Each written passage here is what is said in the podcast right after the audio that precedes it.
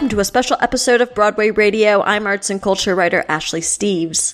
On today's episode, I'm talking with Jessica Blank and Erik Jensen, whose latest docu play The Line is currently being presented by the Public Theater. Starring Santino Fontana, Arjun Gupta, John Ortiz, Alison Pill, Nicholas Pinnock, Jamey Sheridan, and Lorraine Toussaint, the one hour play is, as the playwrights call it, a love story to New York City's medical first responders during the COVID 19 pandemic. As you'll hear in the following interview with previous pieces like The Exonerated, Aftermath, and most recently Coal Country, these shows usually take a few years for Blank and Jensen to put together. Obviously not the case here with The Line, which was created in rapid response during quarantine from anonymous interviews with New York City frontline medical workers. The result is a moving, difficult, and necessary play on those who are battling to save lives in a system built to fail. The line originally premiered live on July 8th via the Public's YouTube channel. It will be on demand through September 1st at 11:59 p.m. after a recent extension. So, without further ado, here is my conversation with the line playwrights Jessica Blank and Erik Jensen. Well, I want to thank you both so much for joining me today to talk about The Line, which had its live premiere from the Public Theater on July 8th and will now run through September 1st digitally. For those who haven't watched it yet, first of all, change that. But it's a new documentary style play crafted from firsthand interviews with New York City medical first responders during the COVID-19 pandemic.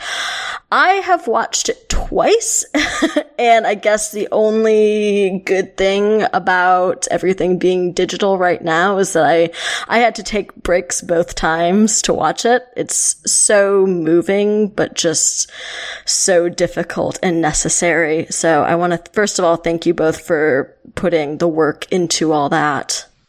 It's it's the only play that I've ever written that I wish I never had to write. Right. Yeah, I bet it, it's uh, it's uh, it's in in a lot of ways it's my love letter to New York City. I've lived in New York yeah. uh, since the early '90s, and I've lived all over the city uh, amidst all different kinds of people. And I love the city, and I love the people in my city, and um, I wanted to honor these uh, first responders in uh, uh, in a in a way that uh, represented their heroism and their selflessness you know, because heroism and selflessness are in short supply these days, I think. So true.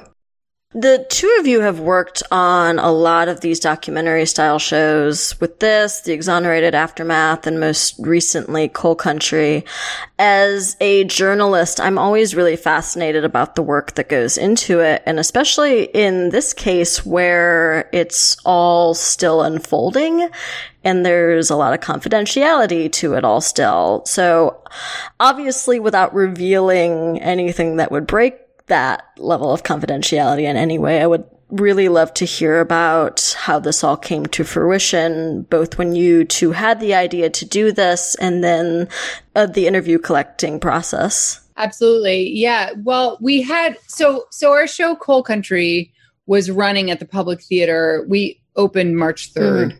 So we were running at the public theater when everything shut down. Yeah, I had uh, I had press tickets for I think a few days after the shutdown. So, so, so. once we are on the other side of this, we will be able to come back. Likewise. Um, so we were when the theater shut down, we were in really close contact with the public still almost every day.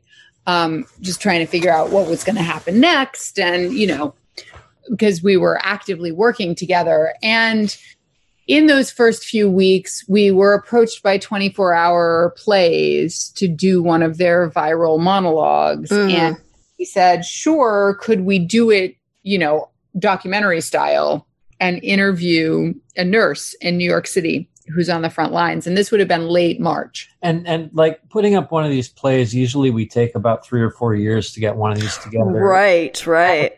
You know you know from from journalism that you know carrying somebody's story is an emotional burden sometimes oh absolutely. There's uh, like a, hef- a heft that's added to your own life. Well yeah i've talked to a lot of a lot of war journalists and stuff like that and the stories yep. that they tell are the ones that they carry deepest in their hearts. You know, I mean, it's it's it's uh, anyway. So Jessica was was walking. Yeah. So well, we were really affected by yeah. this nurse that we met, and actually, while I was doing outreach, trying to find somebody who wanted to speak to us for that, we I got in touch with a lot of different nurses, and um, I think you know part of the appeal of our kind of work is that it is both journalistic and dramatic. Yeah.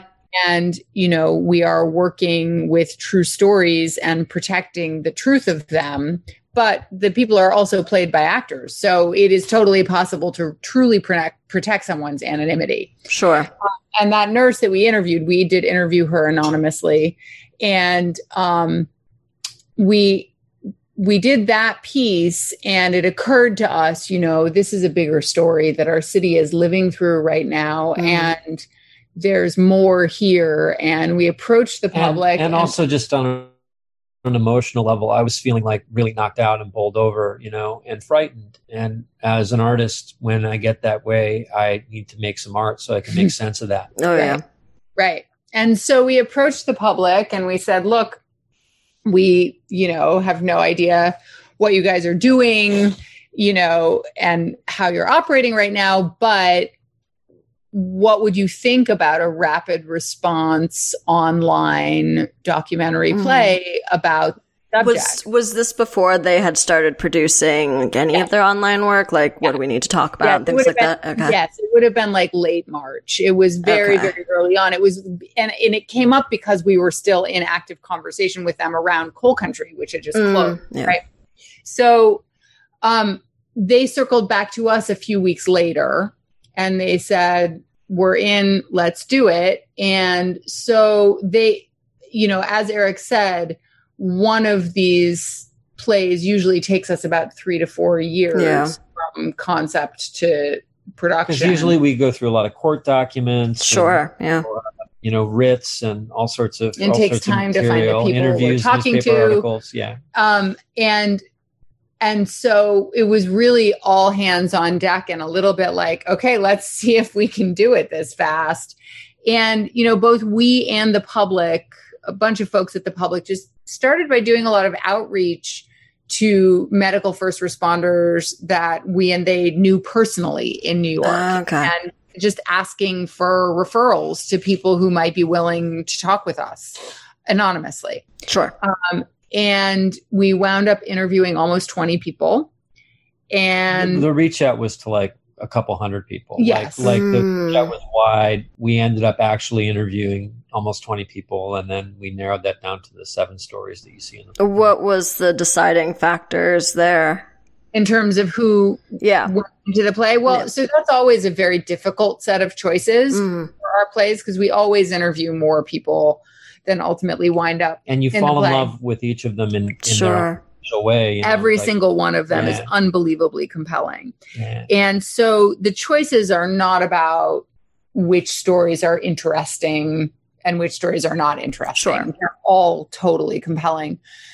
So, what we're trying to do with these plays always is tell not only the individual stories of the, the people who are portrayed in the play, but also to tell the larger story right? So mm. when, the largest story of New York City in particular. In this know. one, right, yeah, yeah, it was the larger story of New York in this crisis. And so we're trying to select the stories that are each going to illuminate different aspects of that story. And that is everything from sort of from demographics to in this case it was different jobs, right? We wanted mm-hmm. to nurses. We wanted to speak to EMTs and paramedics. We wanted to speak to doctors. It was really important. We talked to one of the stories I kept pushing to put in the play was a guy who did the intubations. You know, this oh, is a God. This is a respiratory therapist. This is a high skilled, not very great paying job, and you're right in the line of fire. And, yeah. And it, it's it's the amount of bravery that these guys had to go into the rooms to help people is is astonishing. He was mm. incredibly yeah. profound. It was hard to not be able to include his story.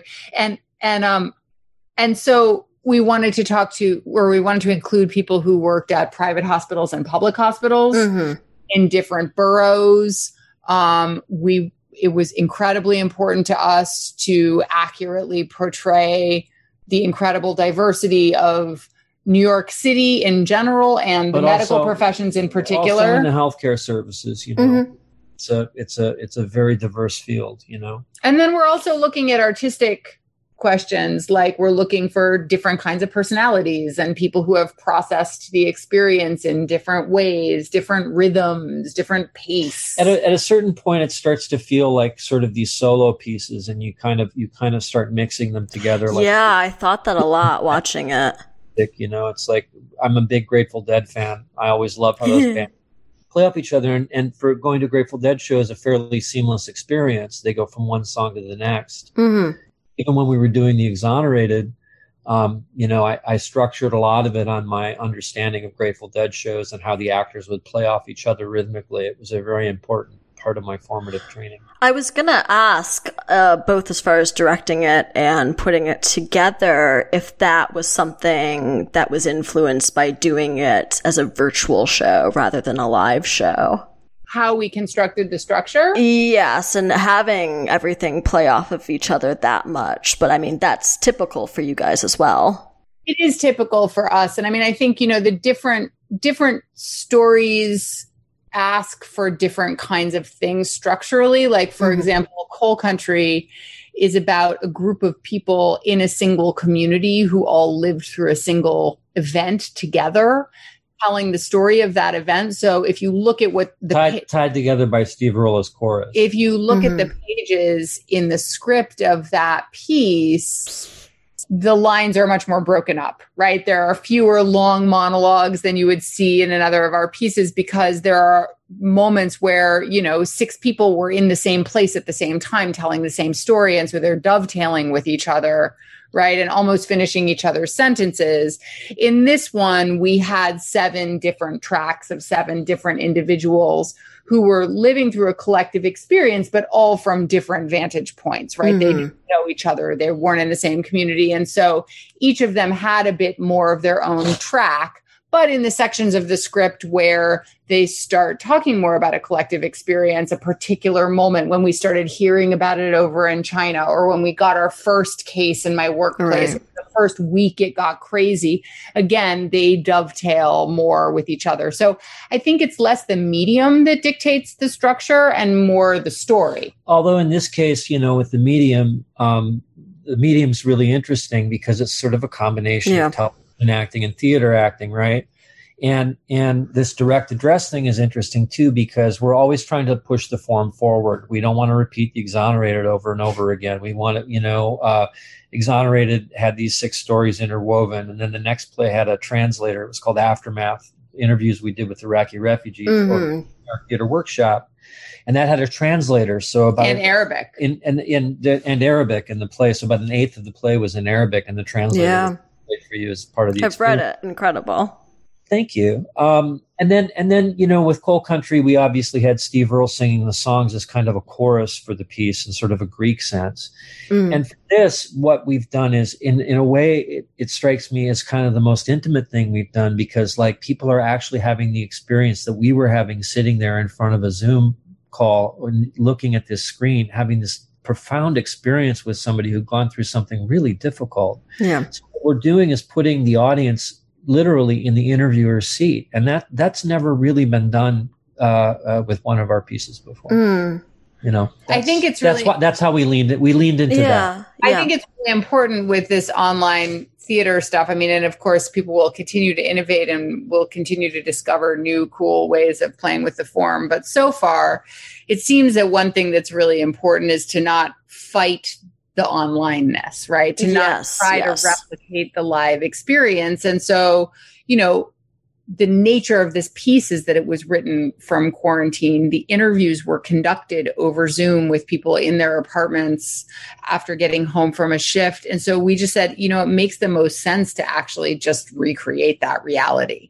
Right, and you're absolutely if you're trying to. And I, I've seen some great, you know, readings of shows throughout quarantine. But once you start to, you take a show that was built for the live stage and you put it on Zoom, say, it is a very different experience, and you can tell. I mean, I certainly am missing like the live theater experience. But then when you see something that is clearly written for online, it's it's it's it's much more satisfying. Let me put it that way. Yeah, I mean, I, I, you know, it's, it's, I really do believe it's a new medium. I, I, I, am curious as to whether or not we'll stick with it after quarantine is over. But I am really also, I think this is opening up a lot of institutions to the idea of doing what the Met does when they televise their operas oh, or yeah. when their operas on, they do them on theater screens in some places um, uh, my therapist was actually hmm. talking to me about this. She was talking about, you know, she lives up in the Berkshires and they don't get ever, ever get to New York and they don't want to mm-hmm. go to mm-hmm. New York. And why would you go to New York? Um, so, you know, like, you know, the idea of bringing coal country back for a short time and planting seven cameras around the theater and, uh, you know, for a week, bringing in people to see that in from all over the world. I mean, you know, for the line, there were people in 20 countries in all 50 states watching wow. this play together. Yeah. What is more public than that? You know, and if we could do it right, it could be it could be pretty cool. But you know, like that's just me. That's that's not you know official. oh no, I mean accessibility is but, in yeah. theater is one of my biggest uh, things that I'm interested in. So I absolutely agree with you there. I mean, that helps people like, you know, maybe there's people who are like, you know, in beds that can't like walk or something that like can't make it to the theater. Maybe mm-hmm. they're or older who don't feel safe going to the or who theater. just live in a different geographic location in, in, or can't rural, afford it. or people who grew up right. i grew up in a town of 8500 people. Do you know how badly i would have loved to have been able to sit down and oh, watch yes. You know, oh like, yes. like hamilton like every night on my television? That would be amazing that's life changing absolutely as far as doing the interviews for this, did you go into it kind of having an arc in mind that you wanted to tell? Did you get that from the interviews you were doing? Because I think, you know, for better or worse, this is a show that could feasibly have been at least five hours long if you're just aiming to share stories of medical professionals and frontline pandemic workers because they're not really being listened to right now. I mean, I think we always let the interviews teach us what the story is, mm. right? We go in obviously with some preconceptions, some ideas, some, some research, you know, research you know. that we've done. Like we don't choose our subjects lightly. Right. So we've always thought about it to some extent. But then we really see our job is as being a conduit, right? So when we are in interviews we are receiving the story from the people who lived it. And we are we're listening for resonances. We discover structural connections as we're doing the interviews. And we start hearing things repeat. We start hearing shapes of things. But we don't come in with a preconceived idea of what that is. We let the people teach us what that is. And then it's our job to turn that into the form of the piece. Yeah it, it's sort of with with the line in particular. Uh, sometimes it's like sculpting. Sometimes it's like working on a piece of marble. With mm. the hmm. line, this thing, this thing is sort of, it kind of emerged from all of the sirens and all of the pain and all of the darkness that had been in the city. I saw these these bright rays of light emerge from the page.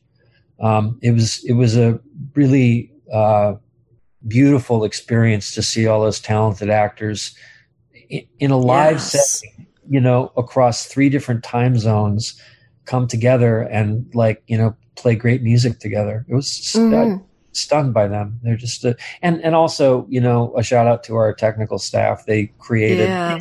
they created, a, they created something that has no platform. It's Ido, right? Yeah. Ido Lavron was our technical director and mm. he created, he created a platform. He basically, we would we rehearsed in ordinary zoom meetings but then as we were rehearsing he set up like a command center with like seven computers oh wow. in the Newman theater at the public and he fed each actor's zoom feed into an individual computer. And then he had another platform that he created where he could basically do the equivalent of live tv editing right so That's we incredible. had a stage manager calling cues for the cuts from one feed to another feed. And we had a tech where we rehearsed all of that and then it was called live and Ido edited it live. Yeah. Wow. Which I mean, we and we were figuring it out as we went. It was a pretty extraordinary thing to Some get things to. never change. Yeah. yeah. Totally, totally. yeah, opening night was was quite stressful. I believe it. I believe it.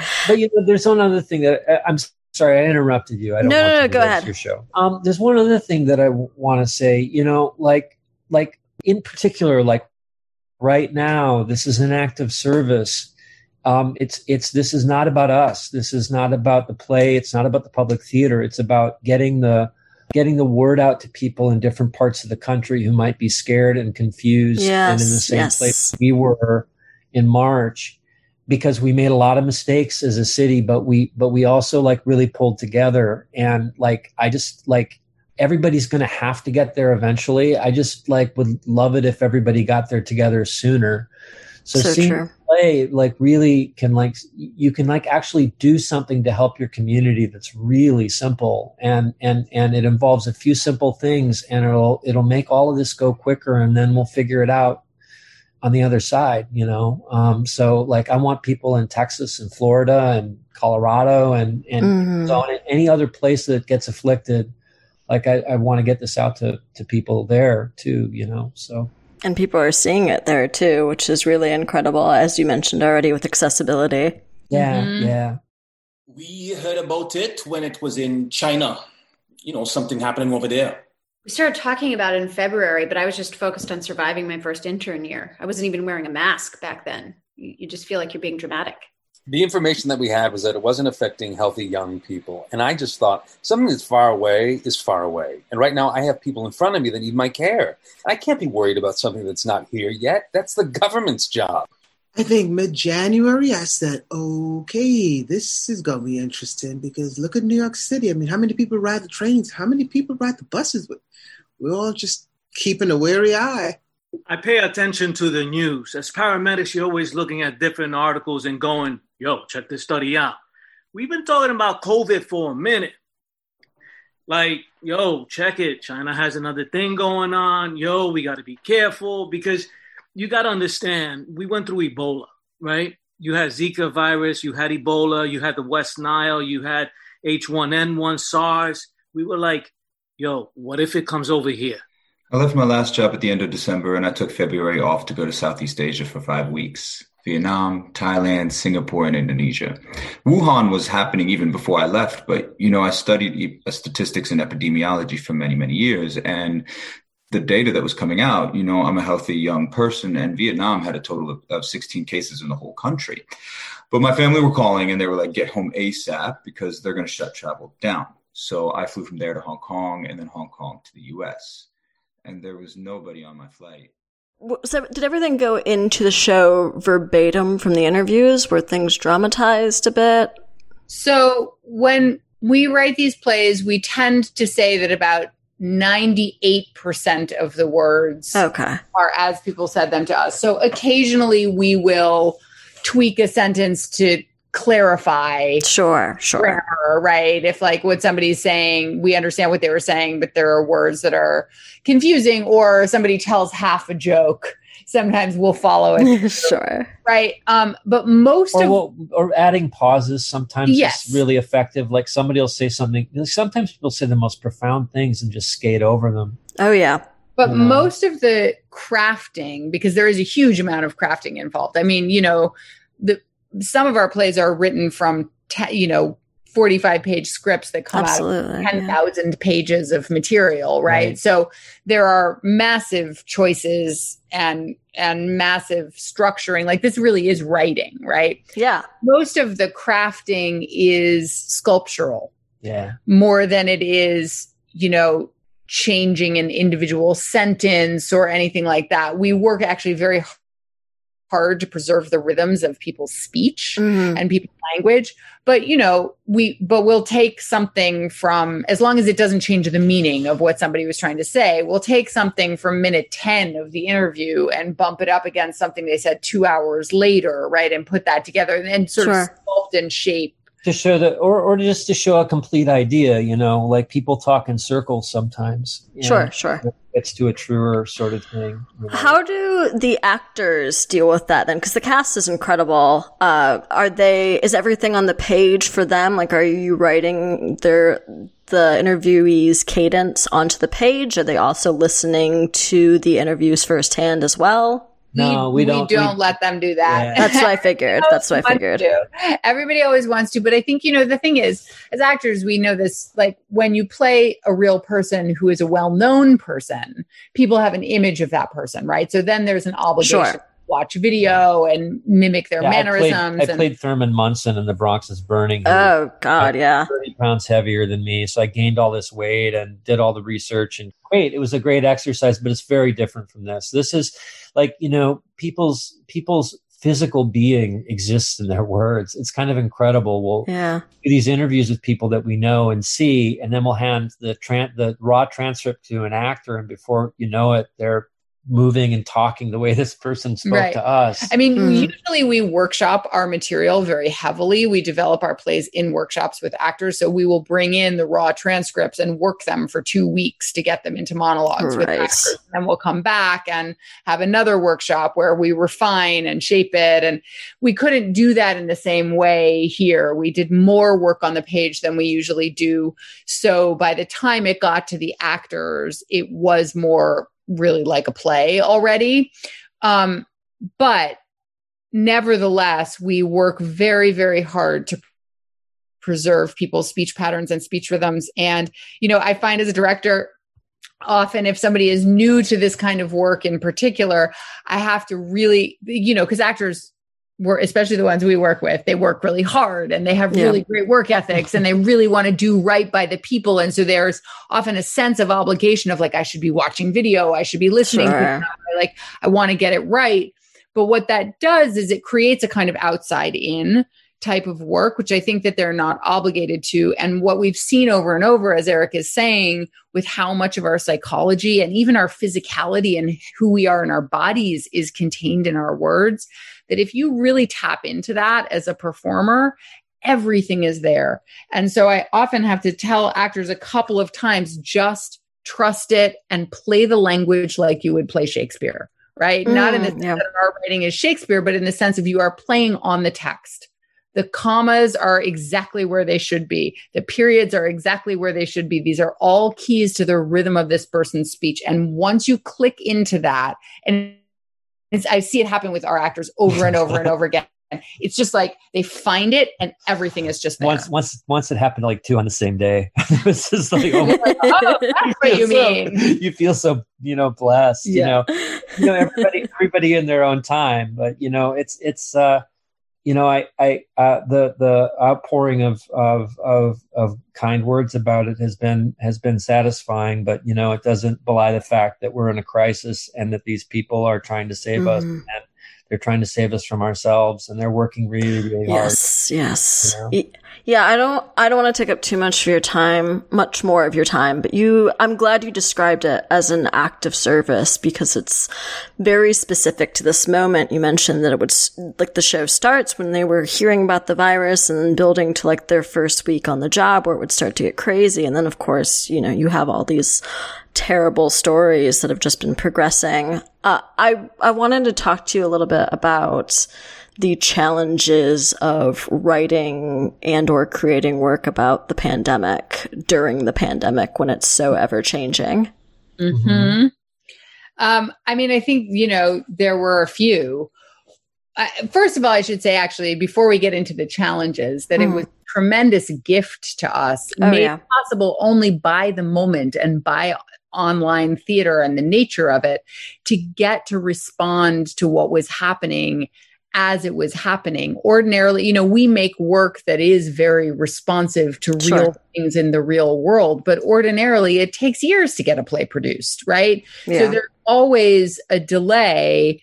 And that can be tricky when part of your nature as an artist is also as a citizen journalist, right? Right. So it was Yeah. really incredible to get to respond directly as things were happening. and that's Now- all the public theater we And- couldn't have done it without absolutely, we could never have done it without them. Always But, but in wonderful. terms but of the pandemic is but it, yeah and i mean one of the things that i think was really that was tough for us emotionally um, and also a great gift ultimately was that ordinarily when we make one of these shows we travel to do the interviews we leave our Mhm. home and we go someplace else and we talk to people whose experience is different from ours right and learn from them um, and there's a sort of distance not in the interviews our interviews are always extremely intimate but then mm. we can go and then we can leave at the end right there and there and we're talking to people who are different from us and live in different communities and different places right